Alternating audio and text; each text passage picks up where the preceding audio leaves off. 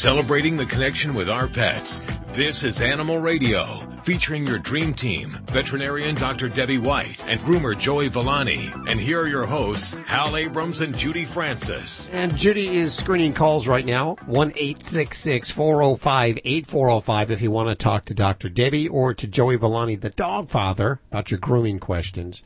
Uh, he's impeccably groomed, by the way. Don't forget you can also ask your questions from the free Animal Radio app for iPhone and Android. And we'll go to those phones in just a couple of seconds here. Lori, what are you working for this hour's news? Uh, we are finding out from some new research. Grain-free pet diets. Are they good or bad for your pet? I, I hope they're good because I've been buying a grain-free diet and I've been spending a little bit of extra money to do that for the last year Yeah, or so. me too. Yeah, okay. That's on the way. Uh, let's go to the phones. Oh, by the way, in a few minutes, we're going to talk to a guy who has the 10 weirdest animal laws. He's a lawyer for the Animal Legal Defense Fund. These guys doing fabulous work to protect all the animals worldwide. And uh, he'll be on the show with us in just a few minutes. Have you heard of any of these laws yet, Judy?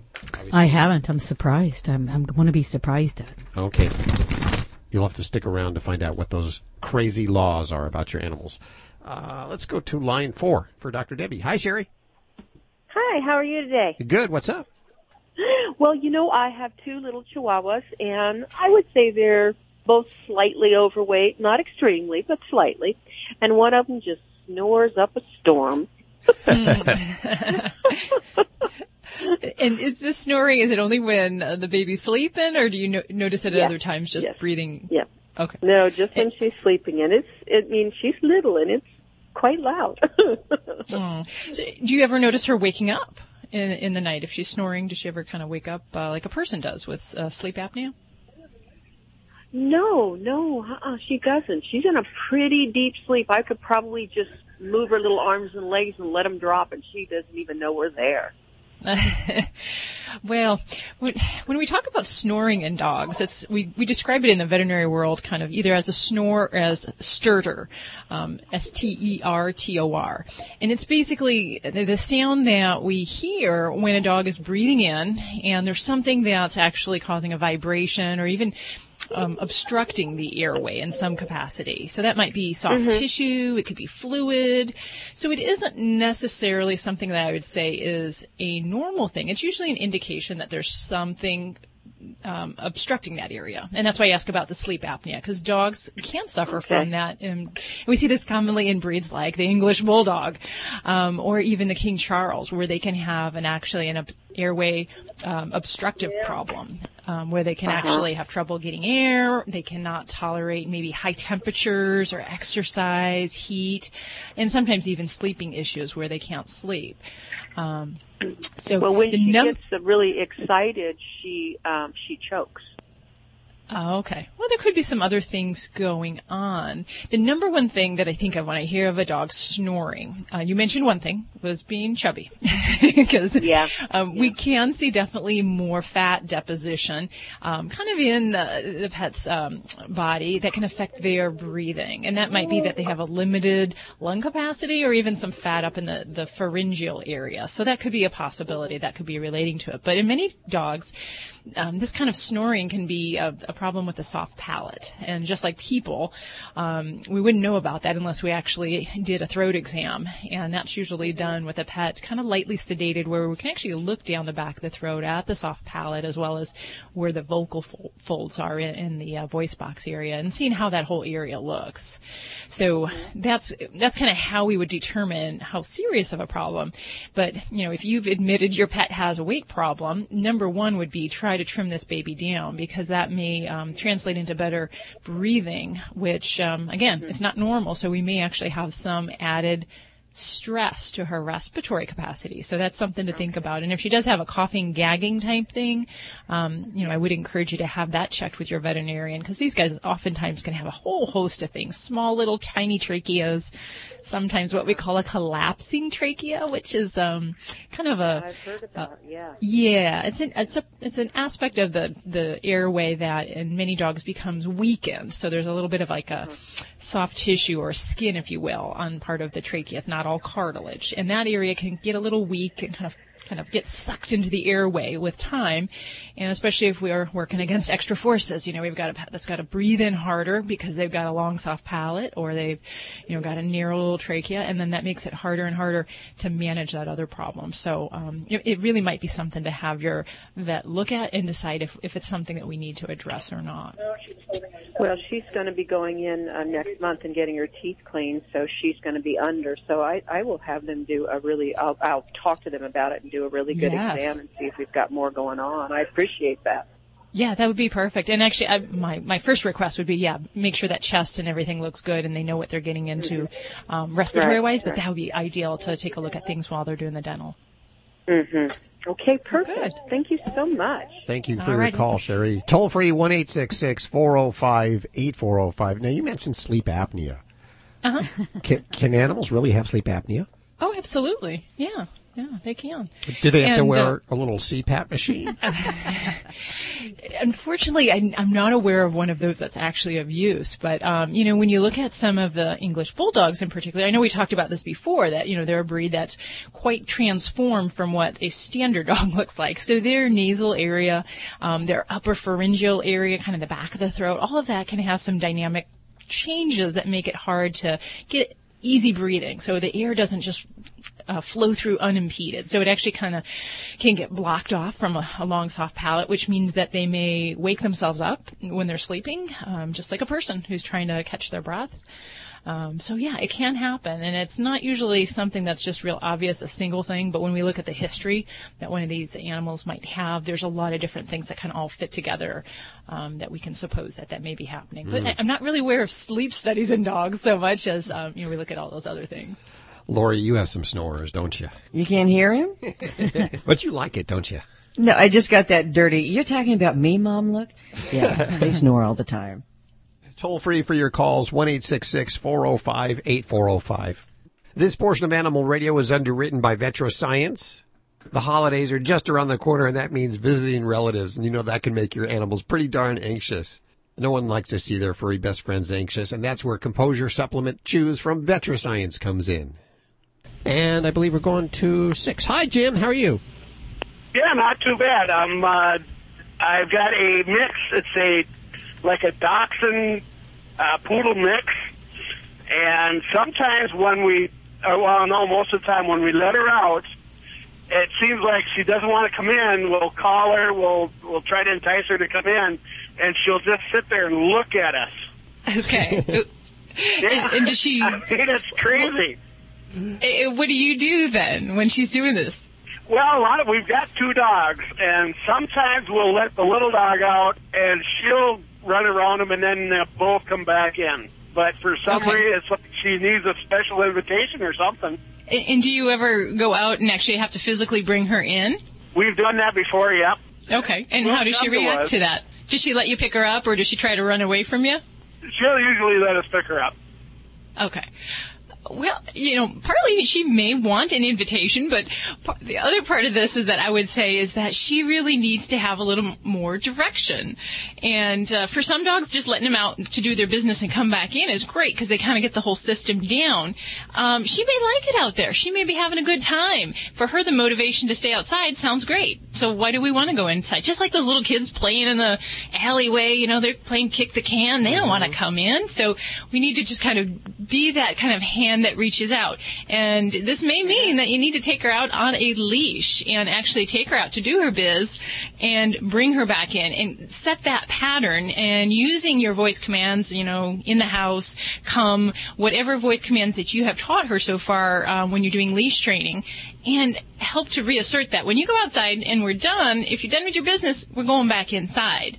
Um, and that's different than if you've left her outside and she's outside playing for the afternoon and then all of a sudden you want her in because for some dogs, unless you have that direct hand on them, and a leash is equivalent to the hand. So if you have that leash on her, you can bring her in. It's kind of like the long arm of the law, you know? Yeah. Um, but otherwise, if she's not reacting uh, aggressively, negatively, uh, you know, other than just kind of having her stare at you perplexingly, uh, you know, I don't see any harm in that behavior other than, you know, it could set up for a dog that chooses to do her own uh, will, if you will. Yeah, she is like that, but she's a very smart dog. That's why I don't understand why we can't train her to to come in the house when we want her to. She's got your number. we need to have a better control on the situation where we can direct her behaviors and tell her come inside Yeah. and then make that actually happen in a physical way not yanking her by the scruff or you know, kicking her or doing anything crazy like that but we want to just be able to control that situation Does she sleep in bed with you, Jim? Is she what? Does she sleep in bed with you? Yeah, they do. Yeah. She thinks she's Yeah. the boss. That- yeah, Does that take away some of our power by absolutely. It they does think they're human? Yeah, well, you're kind of on even playing ground then if, you know, if she's sleeping in the bed with you. And I know, what, 85% of our listeners probably have their pets in the bed with them.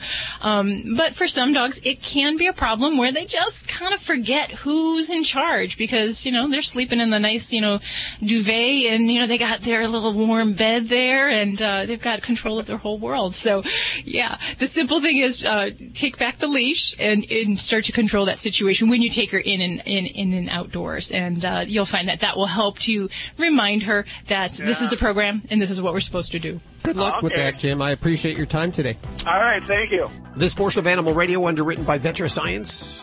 Let the holidays be stressless for your pets with the help of Composure by VetriScience. From Glycoflex to multivitamins, your pets will thank you for VetriScience supplements.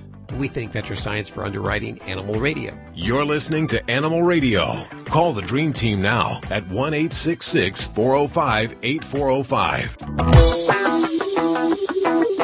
Hey everybody, this is Bret Michaels, and I just want to say, you, right now, want to take, wait, give me the line again. My brain skipped. Bret Michaels. I just had one of my brain hemorrhage brain farts. oh, Go don't ahead, do that. Don't do that. I don't want to be responsible for that. Trust me, it's me. Go okay. ahead. Animal Radio. Bret Michaels, Animal Radio. You got it. I knew the animal radio. Like, okay, here we go. Hey, this is Bret Michaels. You're listening to Animal Radio, and take care of your pets. They will rock your world.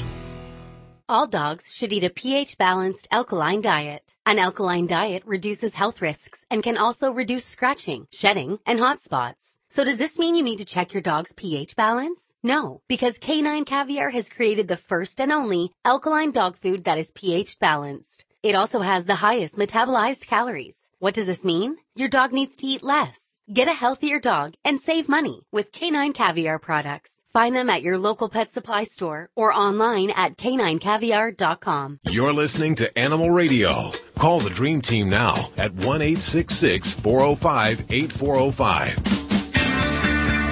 It's Animal Radio. And a couple of weeks back, we gave out a dozen Brilliant Pad self-cleaning automatic litters Dog for dogs. for dogs. Yes. Yeah, which is good.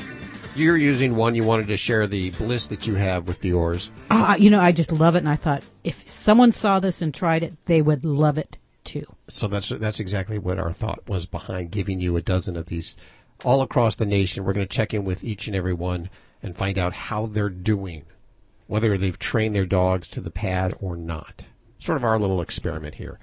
Uh, let's see. We're going to go to line four in just a couple, line three in just a couple of seconds here, but let's check in and see what's going to be happening in the newsroom in about 10 minutes from now. Hi, Lori. Hey, Hal. We're going to talk about the most common dog allergies. And I guarantee they are, are not even close to what you're thinking. And we're talking about their dog, Plus- their dog allergies. Right. The allergies that dogs have. Okay. And also there's a, you know, a lot of us are, are cat people or dog people, but there's a new survey out that shows those of us who have cats and dogs are pretty special. Okay. I'll tell I- you why. I knew that. I knew that. uh, hi, Julie. How are you? Hi, I'm fine. Where are you today? Um, I'm in uh, Woodland Hills, California. Lovely. Are you listening on Coast or XM? Um, on Coast. Okay. How can we help you today? Well, I have a uh, silky terrier, and um, sweet little guy, but he and he's uh, seven years old, and he has developed a um, like a, he scratches and he chews and he's pulled out some of his hair. Some of his hair is like broken off, and he's such a pretty little guy because he's got. I keep his hair long, and I oh, the true silky look then, huh? yeah, and I've I've gone over him, you know, with a flea comb. So I, you know, I'm always on top of any flea problem, which he really doesn't seem to have. And I don't know what this scratching and chewing is. I mean, he's been doing. Okay. Are there certain areas on his body where he's chewing? No, not really. I mean, during the summertime, I mean, he he did have some flea bites, but I mean, but um, I just, you know, I I really keep on top of of looking for fleas on him, and I give him a bath. I bathe him like once a week. Okay. And um, as far as, are you currently using a flea product? No, I'm not. Okay, because um, it would definitely, even though you're not seeing them, I always like to make sure if we're in a flea environment and we have a pet that is um, scratching and having hair coat problems.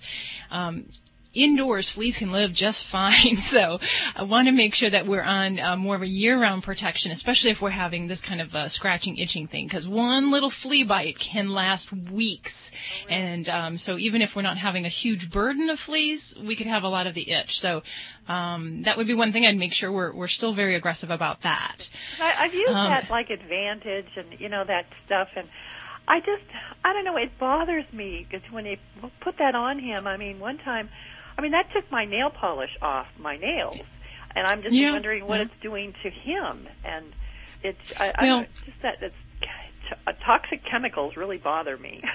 Yeah, and I I guess we have kind of the, the, the pros and cons of, you know, if we have fleas, we need to find some type of treatment for that that we're comfortable with.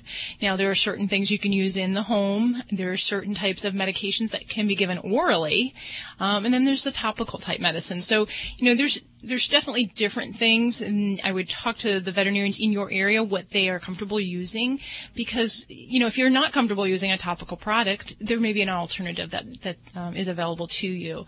Um, but beyond the fleas, you know, as far as itching in dogs, you know, we kind of always kind of lump a whole category of skin problems that are allergies, and sometimes pets can really have allergies, and sometimes they have infections and other problems there. But I would say that this would really warrant um, looking into things a bit more. Um, you know, I could certainly recommend things like fatty acids um, or antihistamines to help with some mild itching, but um, this really would warrant, uh, you know, a trip to your vet, make sure we don't have fleas, and then maybe talk about doing some sampling from our skin and see which direction we need to go, because there's really a lot that we can do in uh, in the dermatology wor- world for dogs. If it's something nutritional we need to go towards, and go towards a fatty acid or a zinc supplement, um, or if we need to. his food because I I was feeding him that uh, dog food. I well for one thing I give him I cook chicken for him. I boil chicken, skinless, boneless ski- chicken breast. I give him that, and then his dry food. I was giving him that Canidae, Mm-hmm. and so I stopped doing that. I thought maybe it's the food, and so Mhm, now I've yeah. got him on Avoderm. Mhm. But I mean, he's still, you know, he's still doing the the scratching business. Okay. And the truth is with any kind of food change that we do for the purposes of uh, presuming a food allergy is we have to do it for a month to two months. We need to make sure there's nothing else besides like the chicken you're cooking, but even the little treats, the biscuits, um, anything that he might be ingesting will throw off that whole test of that food if he's getting even the slightest little nibble of other things along the way. So I just make sure we re-examine that. And then, you know, I would like to see you really um, maybe talk to your vet and see about using a hypoallergenic level of diet. Um, there's some great hydrolyzed protein diets that your vet can recommend um, that are basically um, utilized as food for the dog, but they kind of sneak past their immune system in their intestinal tract. And for a pet that might have a food allergy, um, that can be a great uh, a great avenue to go. So I, I think we could do a lot more, but I would really want to see. I mean, I, I love talking to you, and I'm glad you're asking my advice. But I think you really need to start working with a veterinarian um, to work out some of these different things so that we can get you on the right track. I know here. we're working on the technology right now, Julie, so that you can just hold your animal up to the speaker. But we, we haven't perfected it yet, unfortunately. With the internet, we might be able to get there. You never know. Yeah. This healthy serving of Animal Radio is brought to you by the grain-free Red Barn Naturals canned food for dogs and cats. Always made in the USA with natural, functional ingredients to support your pet's optimal health. Learn more over at redbarninc.com. And thanks, Red Barn, for underwriting Animal Radio. Those big, scary storms can be terrifying for your pet, and we know that when they're stressed, so are you. Take good care of your buddy with VetriScience Composure. VetriScience Composure helps ease anxiety for pets caused by storms, travel, and owner separation. It won't sedate them, and your pets will love the taste. Also, try our GlycoFlex for hip and joint health, as well as multivitamins and probiotics. Find VetriScience supplements at your local pet store, Petco, or your vet. Learn more at vetriscience.com. This is an Animal Radio News Update brought to you by Fear Free. Fear Free takes the pet out of petrified and puts the treat into treatment. To learn more and find a certified fear free veterinary professional near you, visit fearfreepets.com. I'm Lori Brooks. How many hours or days, weeks, months, years of research have you put into finding out what kind of food is best to feed your pet? I'm sure it is a ton. But, you know, these days a lot of pet food is inspired by meals eaten by their wild ancestors, like, you know, all the grain-free diets, all meat and raw food diets too. But are these diets really better for your pets? Well, veterinarians and pet nutrition researchers say they probably are not. Yeah, you heard that right. Not. According to clinical veterinary nutritionist at Tufts University, grain-free foods were one of the fastest growing sectors of the pet food market last year, but they warn it's simply a marketing trend. Of course. Uh, a lot of pet foods market themselves, they say, by what is not in it. You see those lists on the front of the bag or the can, such as no grain or no byproducts, no artificial colors, etc. And researchers say that those of us who buy pet food think that if we pay a lot of money for it, and there are a lot of exclusions listed, on it that the food must be better and healthier. However, they warn we're really just buying into an idea, not necessarily a better product because listen to this. They say there is no data to support the claim that grain-free diets are any better for pets. Wow. Experts, yeah. News flash, right? Yeah. Experts explain that pet parents have this false impression that grains are more likely to cause an allergic reaction, but they say, uh-uh, it's actually much more common for dogs to have allergies to meat than to grain.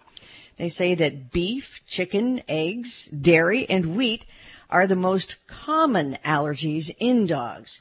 They caution, by the way, against feeding pets raw meat, saying it's not uncommon also to find things like salmonella, E. coli, and listeria bacteria in raw meat, because that's really unlike when an animal is hunting in the wild there are nowadays many opportunities for bacteria to contaminate meat between the time that the animal is slaughtered and when it finally reaches your pet's food bowl. Pretty shocking, huh? It is. Do you think that they actually know all that much um, about pet food? And the reason why I'm asking that is these studies come out, and, and you know you think you're doing good the whole time, and then then you're finding out. Like, well, I guess it's no different than people food, and you're finding out, you know, what works and what's not working, and then it changes again. Well, you know what it is, and it's what I, I try to check into so many times with any products you buy these days is the marketing on it. Yep. It's it's the product spin what the companies are telling you to make you think it's better.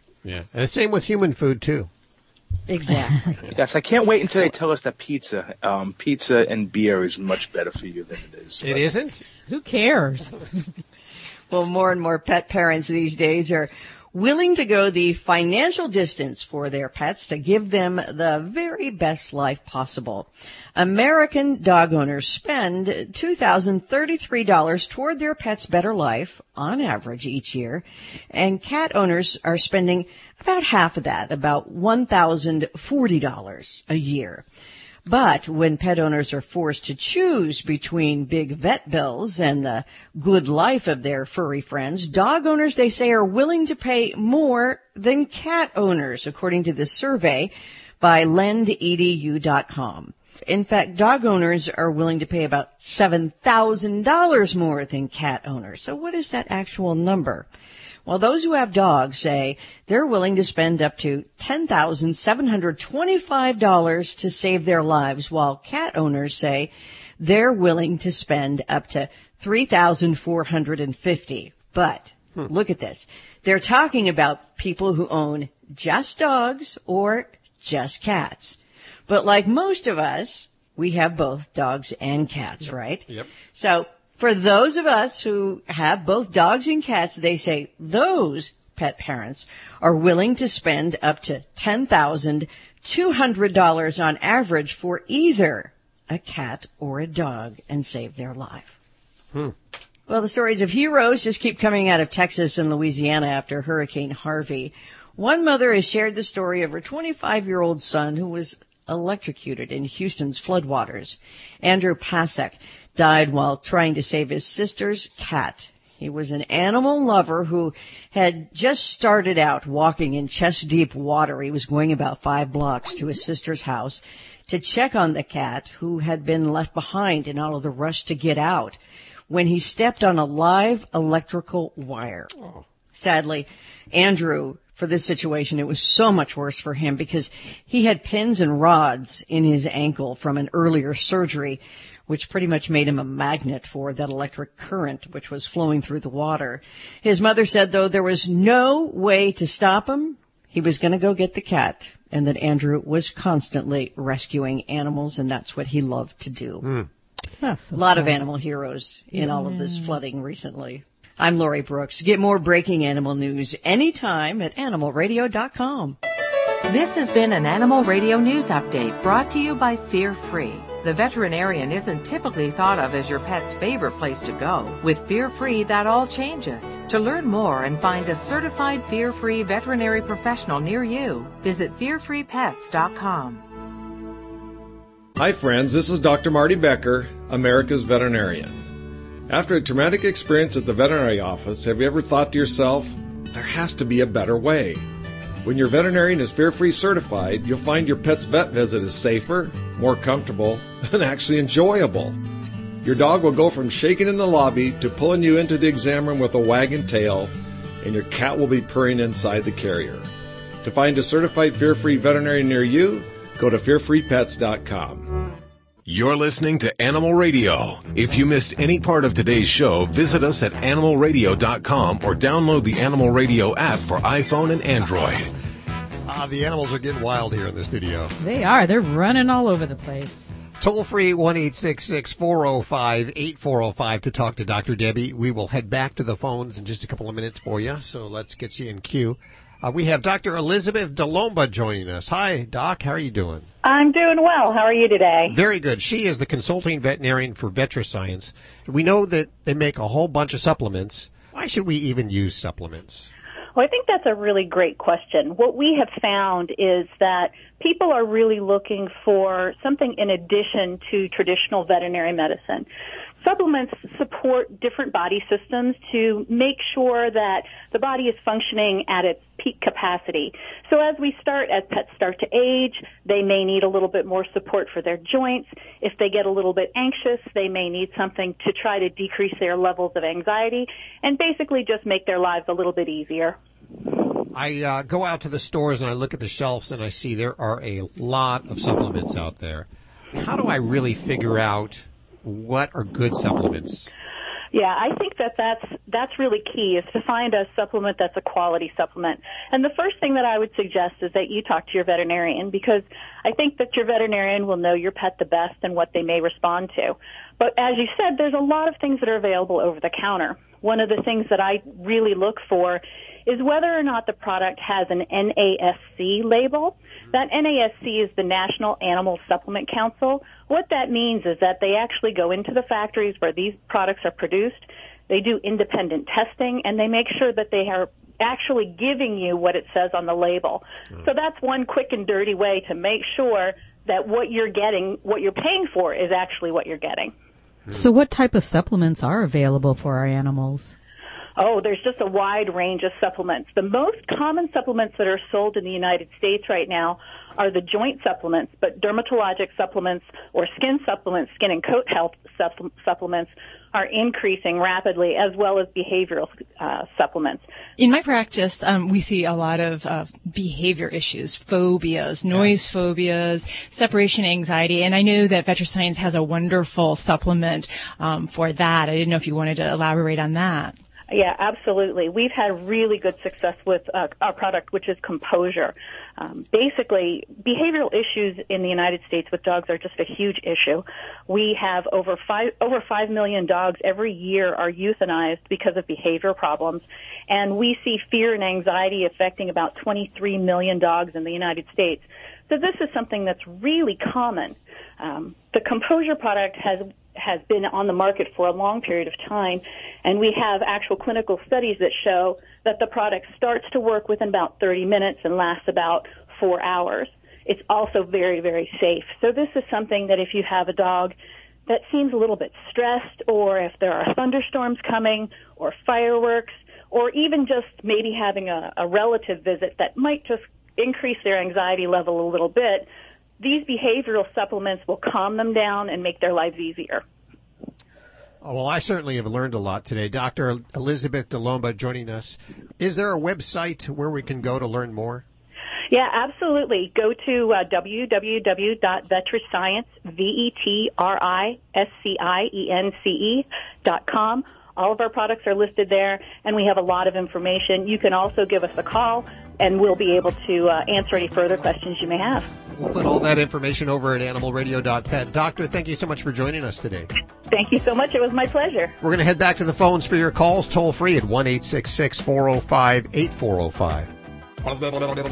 You're listening to Animal Radio. Call the Dream Team now at 1 405 8405. Hello, this is Loretta Swit, and I'm on Animal Radio. And please don't forget spay and neuter. Nature at its best is nature at its simplest. At Red Barn, we've kept it simple for 20 years by concentrating on single ingredient natural dog treats. Because Mother Nature's actually pretty good at this. Bones are just tasty bones. Meat treats are just nourishing meat. It's nature at its simplest. Look at the label. We want you to. Red Barn Natural Treats. Simply the best. Find it in your local pet specialty store. Try our slow roasted natural meaty bones. You're listening to Animal Radio. Call the Dream Team now at 1 405 8405. Ow, ow, ow, ow. Always sounds like you're saying ow there. 1 405 8405. The whole gang is here. Dr. Debbie I'm answering you. dancing away over Are here, I Hal. that. You're getting down. Hey, Bob. How you doing? Good. How you doing? Uh, Fat and sassy. Fat and sassy. I'll have to remember that. Write that one down. That's good. I like it. Fat and sassy. Where are you fat and sassy from today? Oh, we're in California. In California. Okay. How can we help you? Well, I got a golden retriever. He's about not quite a month and a, or a year and a half, just almost just a little under a year and a half. Okay. And he's a couple times he's had problems with his backside. He his tail would not. He wouldn't. He'd stop. If you moved from side to side, it didn't bother him, but if you tried to lift it, it did. And we noticed that he was constipated. So this happened one time, and evidently he cleared himself up because he came back in the house and he he went for two or three days like that. And then he was fine. He come back in, he's as happy as can be, and everything's fine. He did it again for two or three days, just recently, just this last week, and now he's fine again. And I don't know if Okay. it's what you know if, if the tail being stiff and you know holding it down, but uh, tucking it between his legs and not moving it, if that's got something to do with constipation or not. Well, yeah, it certainly can. And anything that kind of goes on in the whole hindquarter area can definitely affect the, the carriage of the tail, or basically how well that they hold it up and wag it and, and uh, show off the, especially a golden retriever, those gorgeous uh, feathers that they have. Oh, yeah. Um, so, you know, when he was constipated, were you, con- were you pretty comfortable that you saw hard to pass poops, or was he having diarrhea, or No, tell me was, about the poop story. trying, He was having a hard time passing it. Okay. And then when it came out, it was dry and oversized. Well, my son said it was okay. I mean, he's he's 24, so you got to know. I mean, he uh, I wasn't home. He called me and said, you know, he finally went to the bathroom and, and it looked. I asked him if it looked good or you know what it looked like. He said, well, it looked, it looked like poop.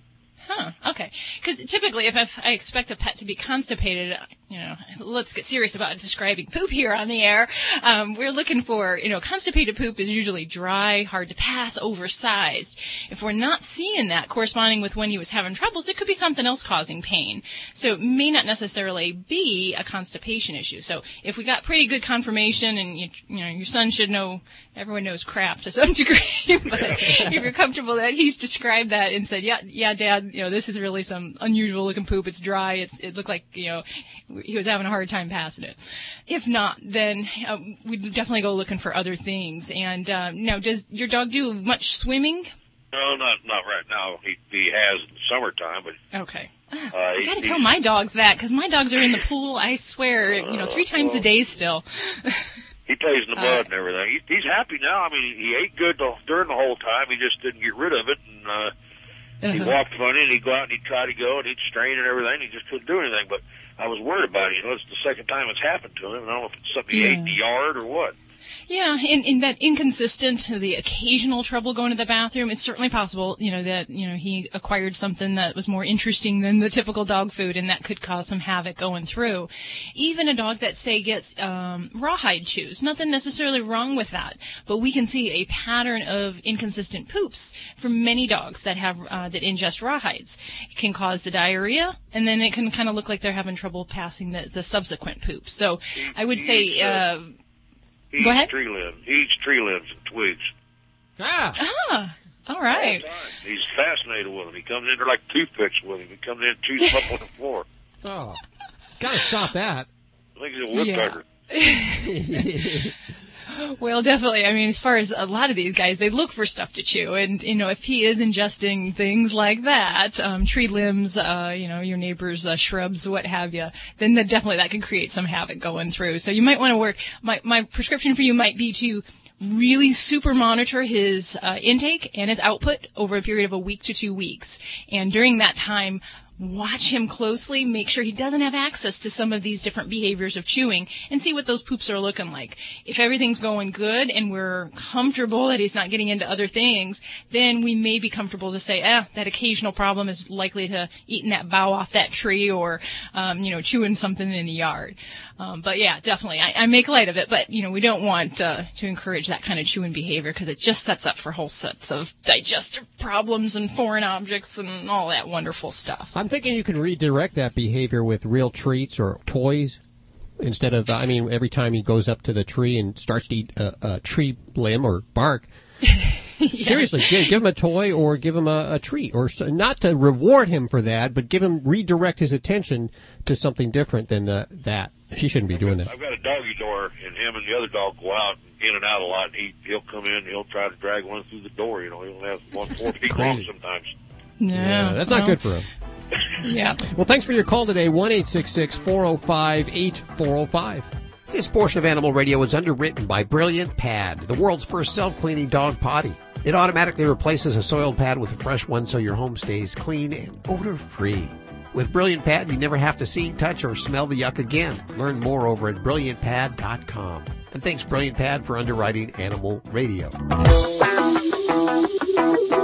Dogs or cats, horse or emu, animals are people too. Have you ever been frustrated while trying to take a picture of your pet? They're sitting there looking so cute. You pick up your camera and they run away, jump out of the frame, or try to play with you, or maybe even attack the camera. Pet photographer Ian White suggests choosing a background that works well with your pet. For example, if you have a black lab, he'll show up better on a light colored blanket. Pets model the best when they're a little tired and after a meal. Let them fall asleep on the selected background and then alert them with a treat or a squeaky toy. Be ready with that camera. Try to take the photo from eye level, which may mean lying on your stomach or having your pet up on a bed or furniture. Good luck. I'm Britt Savage for Animal Radio. Animals are people too. Animal Radio. We can't tell you why canine caviar is the only alkaline-based dog food, but we can tell you alkaline is proven to minimize the risk of renal failure and pancreatitis, reduce scratching, cellular degeneration, and disease, keeping your furry friend youthful and healthy longer. And those are the reasons we can fit into this short commercial. But by visiting caninecaviar.com, you'll see exactly what we do to make a better food for your dog. Try the one and only alkaline dog food risk-free. Canine Caviar. Celebrating the connection with our pets. This is Animal Radio, featuring your dream team, veterinarian Dr. Debbie White and groomer Joey Villani. And here are your hosts, Hal Abrams and Judy Francis.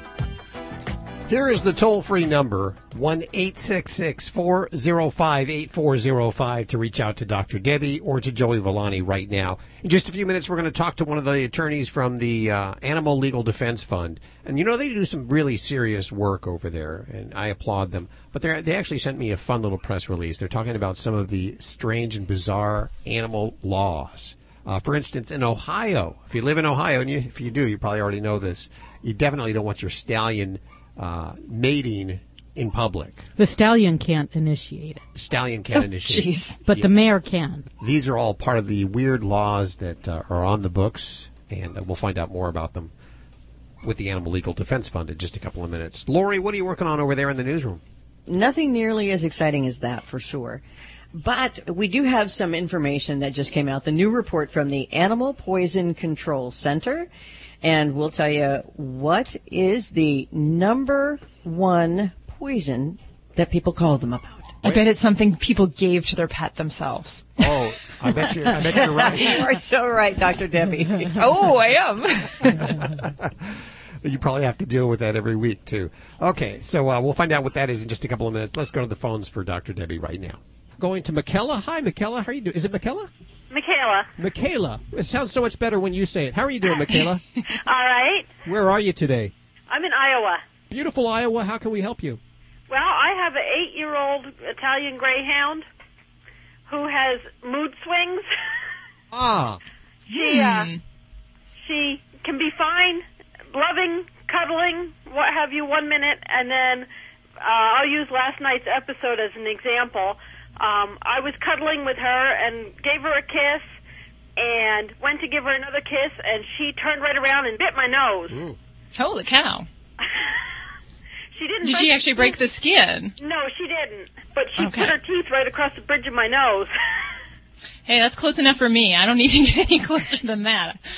Well, she's definitely sending us a signal. So, were you holding her at this time when this no, was going she on? was laying next to me.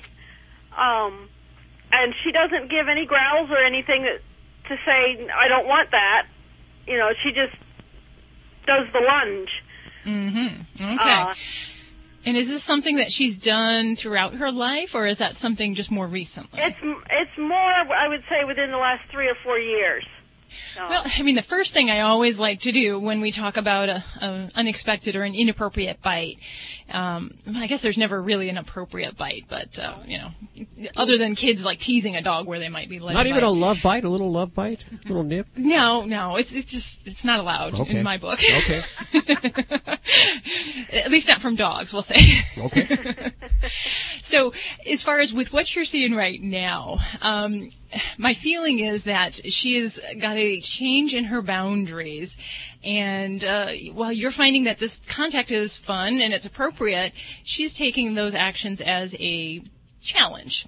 Uh-huh. And this is kind of the situation where I'm assuming she sleeps in the bed and she sleeps with you. Uh-huh. Okay. So that's, uh, that's where she was too. Okay, see now there's there's some good and bad with that. The the good is for most dogs, you know, they're a bed warmer at night, and you know, it gives us a, a good time to kind of bond with our pets. For certain dogs, this can be a real problem because there's a blurring of the lines of, you know, how does this system work and who's in charge in this household. Uh-huh. And for a dog that's doing what she is, we need to reassert those lines. And I'm not, you know, telling you to do anything mean or any rough training techniques, but this is really where I say she needs to get off of the bed, off of the furniture, and back on the floor. Okay. Um, that physical distance in itself will make a huge difference um, once we reassert that to her. That you know, this is where you're permitted and you're not permitted in these areas. Give her great beds, give her great sleeping areas, but she's not to be permitted high enough where she can be looking eye to eye um, with you in the bed. Um, that may need to be done with keeping her on a light training leash, or even even better, when we have a little pet that wants to snap, is um, a head halter, kind of like the gentle lead har- halters.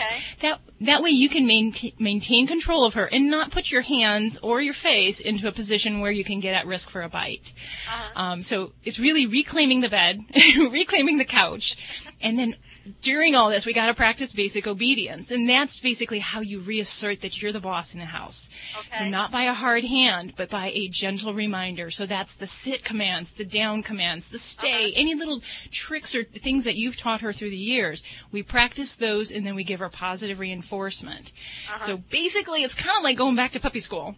Okay. Um, but we need to do that in conjunction with these physical changes in the home. And, um, you know, in the meantime, I would say we don't want to get into a position where we are um, giving her affection at that same eye level. So, um, you know, you can invite her for affection, but it needs to be down at a lower level, and it needs to be something that you can control the situation by a, a light leash, a training leash, something in that way. Okay. So, does that sound like something you can tackle, or uh, are you going to run the other direction? no, I can I can certainly try to. I did give her, and and you probably wouldn't like it, but I gave her a light sl- spank last night. Ye- yeah, and, and, and I told just her really that, that was, and I told her no, that that was not the right thing to do. Yeah, it's just, you know, some dogs may respond to that, but with these type of situations, some dogs, it can escalate the problem. Yeah. So if we have a dog that has a feeling like, I've got to be a dominant and, you know, this is my turf, a physical correction can actually escalate that to where you may be more likely to get bitten or it could get more aggressive. So Okay. I'm really just not a fan of that. Uh, I won't Right. report you to animal services or anything like that, but I think that we could better handle this by coming at it from another direction. Right? No, that's fine. I certainly don't beat her. Yeah, maybe make a noise like uh. Is that what you do, Judy? Yeah, she knows the one I just go like, ah. Oh. She just backs off. She, She knows. knows. That's Mama says So no. it's a shocking verbal correction, is Yes. what you're doing, huh? Okay. Thanks for calling today. One eight six six four zero five eight four zero five. With the holidays just around the corner, that means Uncle Louie is coming. And let me tell you, the animals they all hide from Uncle Louie. They hate him. Can I go off script? Uh, not according to Uncle Louie.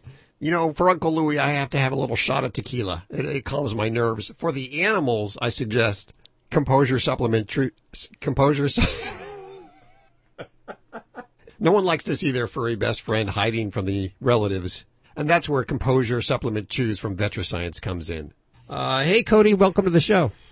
Hi, how are y'all doing? Doing good. Great. What's going on? Well, I have uh, a six-month-old mutt, and she is eating my uh, my other dog's poop, and I'm wondering what I can do. We read that it was like a, a lack of nutrition or something, so we read we could give her liver, and we started feeding her liver and all that, but that's not working either. Ew, I hate liver, man. Ugh. Feel bad for your dog. now, this is a puppy, a six-month-old puppy? Yes, ma'am. Alrighty, it's it's not a nutritional problem. Dogs do this because they like it.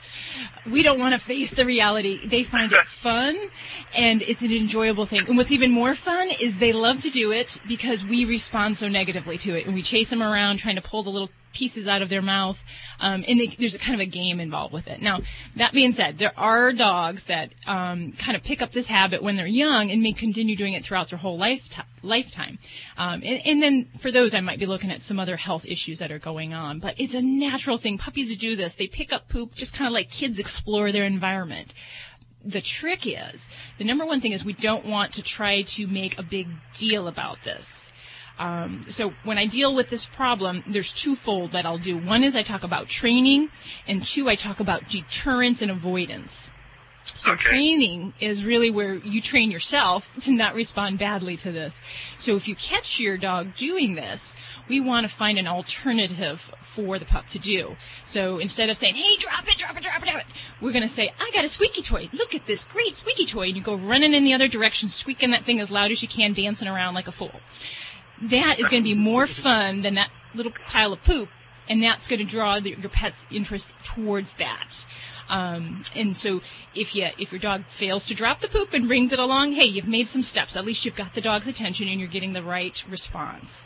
Um, the second part of that is avoidance and deterrence. So if we have a dog that we're taking outside and we have no control over where they're going and they're going potty as the, at will, we really have no control over saying, hey, stop that, come here. So you need to take your pet out on a leash to the potty area and supervise that activity.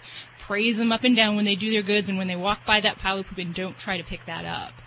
Um, and then the deterrence things. There's tons of different products out there that you can feed to dogs to make their poop taste uh, bad. If, if you believe it, you, you have to do that. Um, but there's oodles of different products out there, and um, you know if it's a matter of your other dog's poops that uh, are being ingested, then you can feed these products to your pet. And, and, with repeated exposure, it helps to be a negative deterrent. And, and I've had people that they try all sort of different things, you know, Tabasco on the poop and all that stuff, and, and whatever works for you to deter them, that's great. I'm I'm a fan of that. But the biggest thing is to not allow them to have that exposure in the first place, and then if you do see it happening, to really redirect the behavior to something else that is more favorable and more fun than the, the little squishy poops there. Hope that, Uh, okay. hope that I helps you out. that. I appreciate your call, Cody. Toll free 1 405 8405. Let the holidays be stressless for your pets with the help of Composure from VetriScience. From Glycoflex to multivitamins, your pets will thank you for VetriScience supplements. And thank you, VetriScience, for underwriting Animal Radio. You're listening to Animal Radio.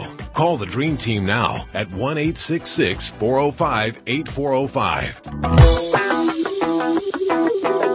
Join Fido Friendly Magazine with presenting sponsor Petco Foundation for the ninth annual Cross Country Pet Adoption Tour. Get your licks on Route 66. Brought to you by media sponsor Animal Radio, car sponsor Legends Car Rentals, companion sponsor Evercare, and safety sponsor Sleepy Pod.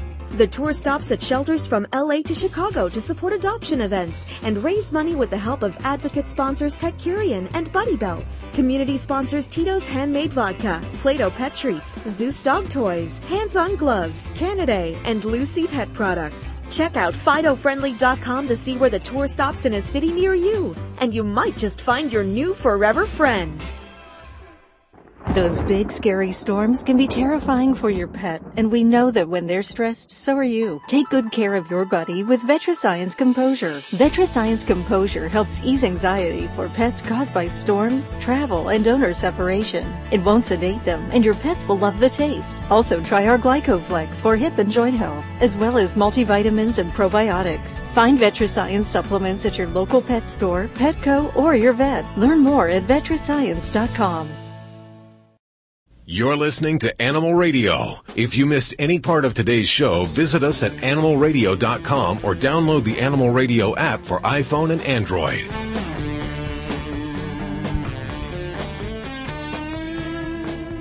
It's Animal Radio, celebrating the connection with our pets. Have you downloaded the Animal Radio app for iPhone, Android, and Blackberry yet?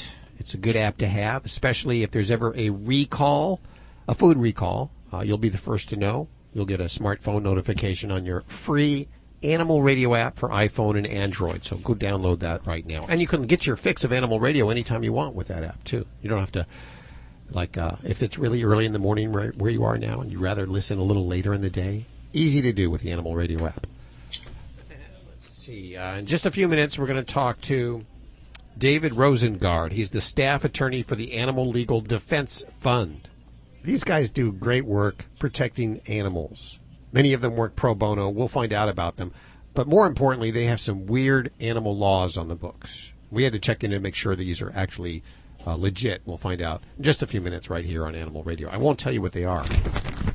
You have to just wait. Right there on the piece of paper. Let's see. Lori, what are you working on in the newsroom? We're about 10 minutes away from checking our news. Uh, there is um, in Europe, you might want to book a trip now to spot this new, incredibly rare, not a new animal, but it's really one of the very few times that it has been sighted. Whew.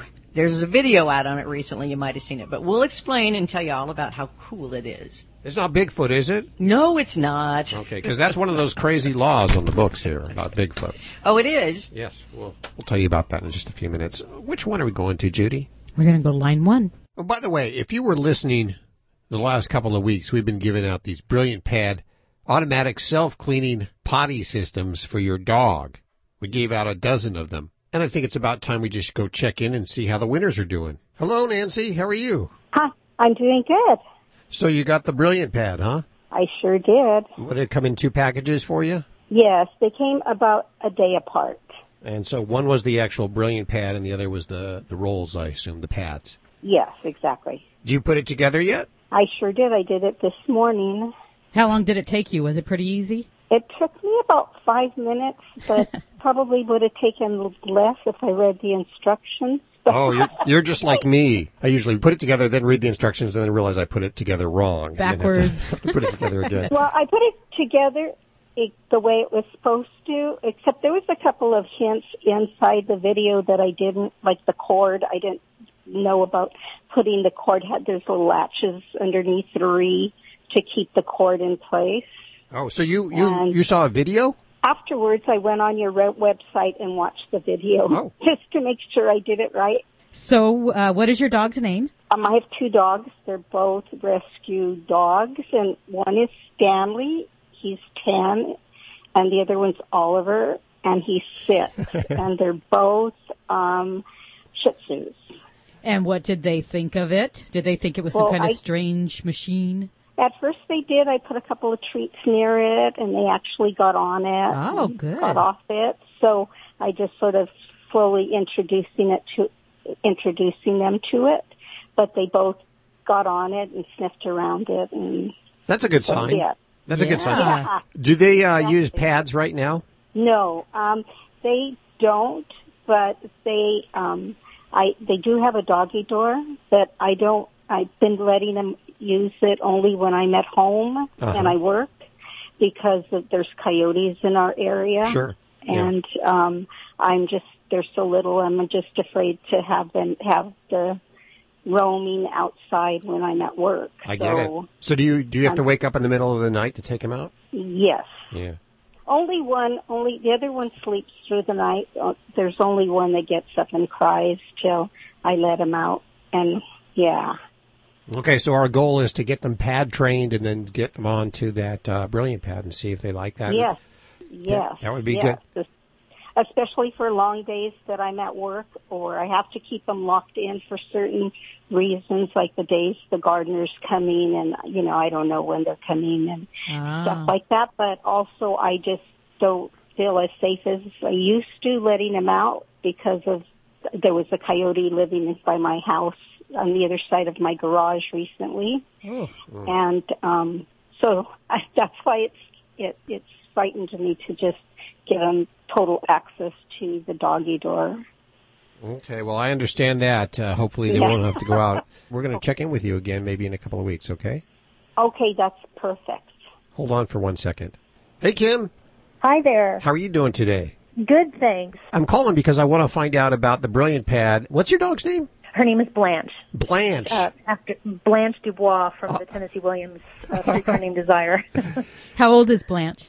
She's 11, and she is set in her ways. What kind of dog is she? she is probably Jack Russell Fox Terrier mix. The uh, vet seems to think she was a rescue. So you set it up. You uh, got both boxes. You've set it up. Was it easy to set up? It was. It was. It was confusing to look at. So once I watched the video, I went, "Oh no, this makes perfect sense." And did uh, Miss Dubois come over and sniff it? She did. She watched me. She was very curious, and she sniffed it a few times. So I would let her. And when it was all done, she sat on it, and I went, "There you go." Oh, yeah, that's a good sign. she just she just sat on it like, "Is this a new bed?" I went, "Well, no, it's not exactly. You kind you kind of got the idea." And then she she sniffed it, and then she walked away. I went, "Well, all right." Is she currently pad trained? Does she use pads? she what she uses is a little box that I have set up. It's Ah. a very um, uh, primitive type thing that I have set up on the balcony. So she's used to going outside, but when it's hot, I would love to just keep Sure. the doors closed and keep the AC on. And what what is inside that box that's out on the balcony? A real piece of sod that I have to lug over from the nursery once a week. Oh, wow. Well, the goal is to get her trained. Hopefully, within the next couple of weeks, we'll give you a call back and check in and see how you're doing. Yeah, that'd be great. Hang on for one second, will you? I will. Thank you.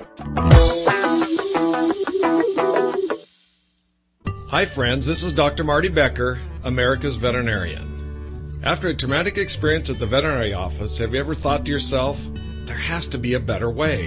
When your veterinarian is fear free certified, you'll find your pet's vet visit is safer, more comfortable, and actually enjoyable. Your dog will go from shaking in the lobby to pulling you into the exam room with a wagging tail, and your cat will be purring inside the carrier. To find a certified fear free veterinarian near you, go to fearfreepets.com. Hi, this is Elayne Boosler on Animal Radio. Stay and neuter your pets and some of your exes.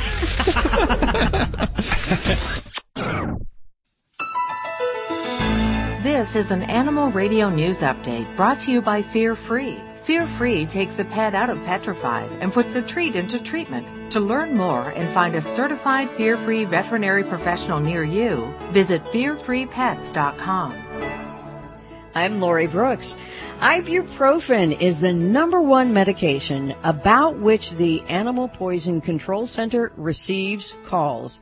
They say never, ever give a dog ibuprofen without first consulting a veterinarian. Uh, this is what we've learned from the annual report issued by the American Society for the Prevention of Cruelty to Animals, which runs the Animal Poison Control Center. This year's report breaks down the most common pet toxins across the nation, and ibuprofen is again number one. By the way, popular brands of ibuprofen include Advil, Motrin, Pediacare Fever, even Midol. Pets, they say, metabolize ibuprofen differently than humans and even small amounts of it can be dangerous to animals. Giving it to your dog can cause vomiting and lead to seizures, coma, even death. The Animal Poison Control Center's phone number, if you don't have time to look it up, is 888 426 4435. That's one of those ones you want to put on a, an index card and a magnet on it right there on your refrigerator. There's a new survey out from PetSmart Charities that reveals 66% of Americans say that adopting a pet would make them happier in the long run than winning the lottery. And 64% said giving up their pet would be worse than losing their job. I agree. There's a, a, rare white moose that has been spotted in western Sweden. Hans Nilsson has spent the last three years trying to see an elusive white moose, and last month he got lucky and crossed paths with one two days in a row. Well, he saw the moose on the first day. He was so amazed. On the second day, though, he learned and he was ready with his camera. the video took the internet by storm. Sweden, by the way, has an estimated 400,000 moose in their moose population. However, only about a hundred of them are mostly white. A few of them, like the one that Nilsson saw, have the albino gene and are totally white because their body just doesn't produce, produce enough melanin pigment for color. But most of those 400 rare moose there that have the recessive gene, they are mostly white, but they look all white until you get up close to them. And then you find that they're interspersed with just tiny bits of brown hair. A couple of cats in New York will be living a better life than many of we humans after their loving elderly owner passed away, leaving them $300,000 in her will. The cats are Troy and Tiger, and they're now being cared for by a healthcare aide who had worked with their former owner. So now they are, like a lot of Beverly Hills kids, trust fund cats. I'm Lori Brooks. Get more breaking animal news anytime at animalradio.com. This has been an Animal Radio News Update brought to you by Fear Free. The veterinarian isn't typically thought of as your pet's favorite place to go. With Fear Free, that all changes. To learn more and find a certified Fear Free veterinary professional near you, visit fearfreepets.com. Hi, friends. This is Dr. Marty Becker, America's veterinarian. After a traumatic experience at the veterinary office, have you ever thought to yourself, there has to be a better way? When your veterinarian is fear free certified, you'll find your pet's vet visit is safer, more comfortable, and actually enjoyable. Your dog will go from shaking in the lobby to pulling you into the exam room with a wagging tail, and your cat will be purring inside the carrier. To find a certified fear free veterinarian near you, go to fearfreepets.com. You're listening to Animal Radio. If you missed any part of today's show, visit us at animalradio.com or download the Animal Radio app for iPhone and Android. It's Animal Radio, celebrating the connection with our pets. The toll free number, 1 405 8405 to reach out to Dr. Debbie or to Joey Villani. And I'm just thinking, I'm having a pretty bad hair day myself. Soften the blow because you're, you're having a really bad hair day. It- It's the humidity here. And the headphones. Yes. You get the headphone hair. Headphone hair. Yes. In Juneau, Alaska, if we were dogs, that might very well be illegal. Really? Really? From the Animal Legal Defense Fund, we have David Rosengard joining us. Hi, David. How are you doing? I'm doing well. Good to be here. What, what's the deal behind the uh, the bad hair day in Alaska? So there is a law on the books in Juneau, Alaska that prohibits bringing dogs into beauty salons, hair parlors, barbershops, anything of that sort. Oh, okay. Yeah, so if your dog's having a bad hair day, uh, you're not going to be able to get it help in any kind of human establishment. And my guess is that probably dates back to before uh, Juneau had any infrastructure for dog you know, grooming. And there may have been someone trying to sneak their dog into a human beauty salon. Sure. Are there weird other laws uh, regarding animals on the books? Oh, sure. There are a great many of them. Um, and part of it has to do with the way that animal law has grown up over time. You know, it comes out of all kinds of different relationships we have with animals. Uh, one, for example, is in California, you can have jumping frogs and you can have frogs that you might eat, but they can't be the same. So if you have a frog compete in a jumping competition, uh, it is ineligible for use in any sort of uh, frog-related dish. And that's interesting because it's the same frog, and it points to sort of the way that under the law animals get treated differently, not based on who they are, but based on how people relate to them, which is part of why we include it in our, our list of weird and wacky laws. So if your frog loses the race, you can't eat it. You cannot, no, that would be right off the menu. Where, where, where do you find these laws? I mean, are these uh, just obscure laws on the books that uh, you have to go searching for? You do. So we, in the course of our legal work, which here in the Animal Legal Defense Fund's criminal justice program largely consists of trying to ensure that animals victimized by crime get justice, we work with a lot of different state laws, a lot of different county ordinances, and we try to keep track of the weird ones we run across. So as we're doing some other research, if we see, for example, an ordinance that says in uh, County, Washington, you cannot shoot Bigfoot or you'll be punished by a misdemeanor, we try to keep track of that. Before we find out some more unusual laws, tell us a little bit about the Animal Legal Defense Fund. Defense Fund. Sure. So we're a nonprofit organization of attorneys. We've been around since about 1979, and our mission is to advance the interest and improve the life of animals through the legal system. So we do that in a variety of different ways. As I said in the criminal justice program, we work on making sure that animal crimes are taken seriously and that law enforcement and prosecutors have the tools they need to get justice in those cases. Uh, my colleagues in the legislative program work for stronger, better animal laws. My colleagues in the litigation program do similar things on the civil side. Um, and we, of course, have a program also devoted to educating people about animal law. So we're we're operating broadly throughout the United States to try to help animals get a better shake out of the justice system. Yeah. And do the uh, the attorneys that work for you do they volunteer their time or are they uh, how how are they compensated? So we've got both. We've got a core group of full-time staff attorneys. This is what we do each and every day is fight for animals through the legal system. We also have a very large pro bono network of attorneys um, who may have entirely unrelated practices, but they do volunteer work for us on the behalf of animals. You know, here in California, we get lots of calls about ferrets, but here in California, where the studio is, we're not allowed to have ferrets. What is uh, the reasoning behind that? Why is it some states allow it and some states don't? Yeah, so California is uh, one of the only two states that doesn't allow it, and it's the only non-island state. The other one, of course, is Hawaii. Uh, and the legal reason in California is because, as far as California law is concerned, ferrets are exotic wild animals. Um, the more practical reason seems to have to do with concerns about invasive species and the impact on agriculture. And this is where I think Hawaii and California have sort of different scenarios. Hawaii, being an island and having a lot of history with invasive species, has very clear concerns about what would happen if tiny weasels got loose uh, on their uh, in their state. California already has a variety of weasel creatures in the state, so it's harder to really see what the practical concern with ferrets is, uh, particularly because domestic ferrets are not known for their, um, shall we say, self-preservation skills. They don't tend to do well in the wild. Denver, Colorado is a place you can just drive down the street and get a dime bag of pot, but if you have a pit bull, it's illegal. It's, a, Yeah. it's one of the places with breed bans. Where does the uh, ALDF stand on that? So we're opposed to opposed to breed bans um, for a variety of reasons.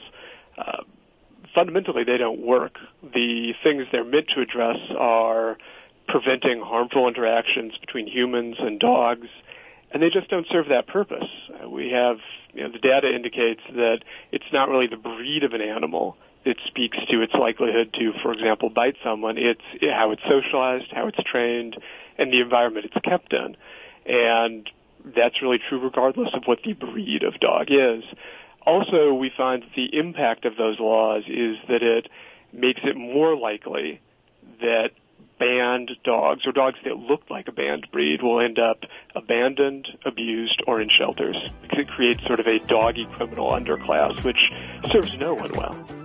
We're with David Rosengard. He's the staff attorney for the Animal Legal Defense Fund, doing very serious work. But we're going to find out some of the weird laws on the books coming up next, right here on Animal Radio. Stick around. You're listening to Animal Radio. If you missed any part of today's show, visit us at animalradio.com or download the Animal Radio app for iPhone and Android. Hi, this is Paul Reiser, and you're listening to Animal Radio. Every minute you're here, you're not harming someone else. I don't know what that means. if it's usable, use it. Otherwise, cut it and get out. Get away the Italian way in the new Fiat 124 Spider. With up to 164 horsepower and 184 pound-feet of torque, the Spider is the perfect performance vehicle to rev up for a top-down kind of summer. Visit your local Fiat dealer today. Dogs or cats, horse or emu, animals are people too. Thinking of flying to Florida with Fido? Lisa Weisberg from the ASPCA says the safest place for your pet is under your seat in the main cabin. Be sure your pet is properly identified with your contact information. A checkup with the vet is always a good idea. Some short-nosed breeds like pugs and bulldogs have trouble getting enough air in flight. Contact your travel agent to find out what animal health documents might be required where you're going. You'll also want to get your pet familiar with the carrying case by letting them spend some relaxing, non-flying time in there. For more information, you and Fido can log on to www.aspca.org slash travel tips. I'm Britt Savage for Animal Radio. Animals are people too. Animal Radio. You're listening to Animal Radio. If you missed any part of today's show, visit us at animalradio.com or download the Animal Radio app for iPhone and Android. This portion of Animal Radio was underwritten by Brilliant Pad, the world's first self-cleaning dog potty. It automatically replaces a soiled pad with a fresh, clean one so your home stays odor-free and you never have to touch, see, or smell yucky pads again. Learn more over at brilliantpad.com and thanks Brilliant Pad for underwriting Animal Radio. We're with David Rosengard. He's the staff attorney for the Animal Legal Defense Fund. Okay, give us some more of these just way wacky animal laws that are still on the books or have been on the books. Sure. Well, one of my favorites, as I alluded to earlier, is a law out of Washington State uh, that originally made it a felony crime to shoot Bigfoot. It's been since downgraded to a misdemeanor. Uh, but this is fascinating because uh, Bigfoot, depending on where your listeners may fall in their belief spectrum, Bigfoot is either an urban myth or perhaps an undiscovered cryptozoological creature. Um, but regardless, there hasn't been historically a big problem with Bigfoot getting shot. What this law speaks to, for me, is a recognition that ecotourism and people seeing and experiencing wildlife is powerful. If someone shoots Bigfoot once, that person gets the benefit, the experience of encountering Bigfoot, but denies it to everyone else. If Bigfoot is out there and you can see Bigfoot in Washington State, that benefits a lot of people. That generates tourism dollars, it generates interest, and it's better for Bigfoot. And that I think is the other portion of this. It's an acknowledgement that you know, this creature that is you know, in urban mythology meant to be the, the quote unquote missing link between humans and the rest of the world is a sentient creature, just like all animals are, and you deserves not to be subject to cruelty and you know, wanton death. Sure, sure, absolutely. Uh, what about the uh, horses in Ho- Ohio? Yes, in Ohio, where uh, you are not allowed to uh, permit your horses to have uh, special horsey sexy time on the streets. Uh, but notably, that only applies to male horses. And I've been told, since we put this list out, I've been told by uh, people with more horse knowledge than I, that it's often the mare who initiates. So this law, I imagine, it's meant to prevent awkward scenes from playing out on the streets of Ohio, but it looks like they may be targeting the wrong horses in this scenario. Oh, yeah, okay. uh, and finally, I understand in Georgia, the llama has extra protection. Is that correct? It is correct. It is. So a lot of states have what are called equine activity statutes, which essentially say if you're out horseback riding or you know, attending a show with horses, that there's a certain amount of risk that comes with that, and you assume that risk. Georgia extends that to llamas, which is interesting because those statutes historically grew up in a time where people interacted with horses in their daily lives. Everyone knew that there were certain risks to being around horses. I don't know if we've ever had a moment in American history where people knew those same risks applied to llamas, but in Georgia, you better be up on your llama knowledge. Okay, there you go. Hey, if you want to learn more about the Animal Legal Defense Fund, check out aldf.org. aldf.org. We'll put links to everything you've heard on today's show over at animalradio.com. David, thanks so much for hanging with us today. Thank you. A pleasure. Hey, Glenn. Hi, how you doing? Good. Where are you calling from? Uh, from Southern Oregon. Southern Oregon. Are you driving through or you live there? No, I live here. It's a beautiful place, isn't it? It is. It is. I like it here. So what's going on with your animals? I got Dr. Debbie right here. Hi there. Um, hi, how you doing, Dr. Debbie? Uh, Coach, I'm doing great. First time, this is the first time I've heard your radio show, and I think Oh, I'll listen to it now. So, um, well, great. right now we have an eight-year-old Vizsla male, and the strange thing is he will not eat out of his food bowl, dry food. He Okay. he has to tip the bowl over, and he'll eat it off the floor. Or if you take a handful out and put it on the floor, he'll eat it on the floor. We've changed bowls like four or five times. I'm just wondering why why he does that. Is that just some idiosyncrasy that he has? Yeah, it could just be an idiosyncrasy because some dogs have this where, you know, they'll either paw the little kibbles out and put them on the ground or pick them up with their mouth and set them to the side and then ingest them. Um, the first thing I always do is I look at the, the feeding arrangement and I'll start with that. So if they're in a round bowl with high sides, I'll go to actually like a platter, uh, different styles of bowls, uh, ceramic versus stainless steel. I've had dogs that don't like their reflection in stainless steel. Um, and then also just changing the site that you're feeding. So not just playing with bowls, but going from, you know, say a carpeted area to a tiled area, uh, different parts of the house. And if none of that changes and he still does this behavior, then I just kind of say, eh, he's got a little quirk. So, uh, you know, he, he likes to serve himself, if you will.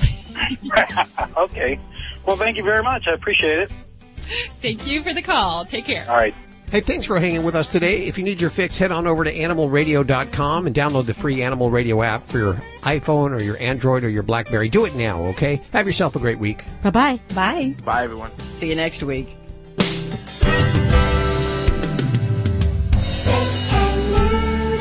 Always adopt, don't declaw. This is Animal Radio Network.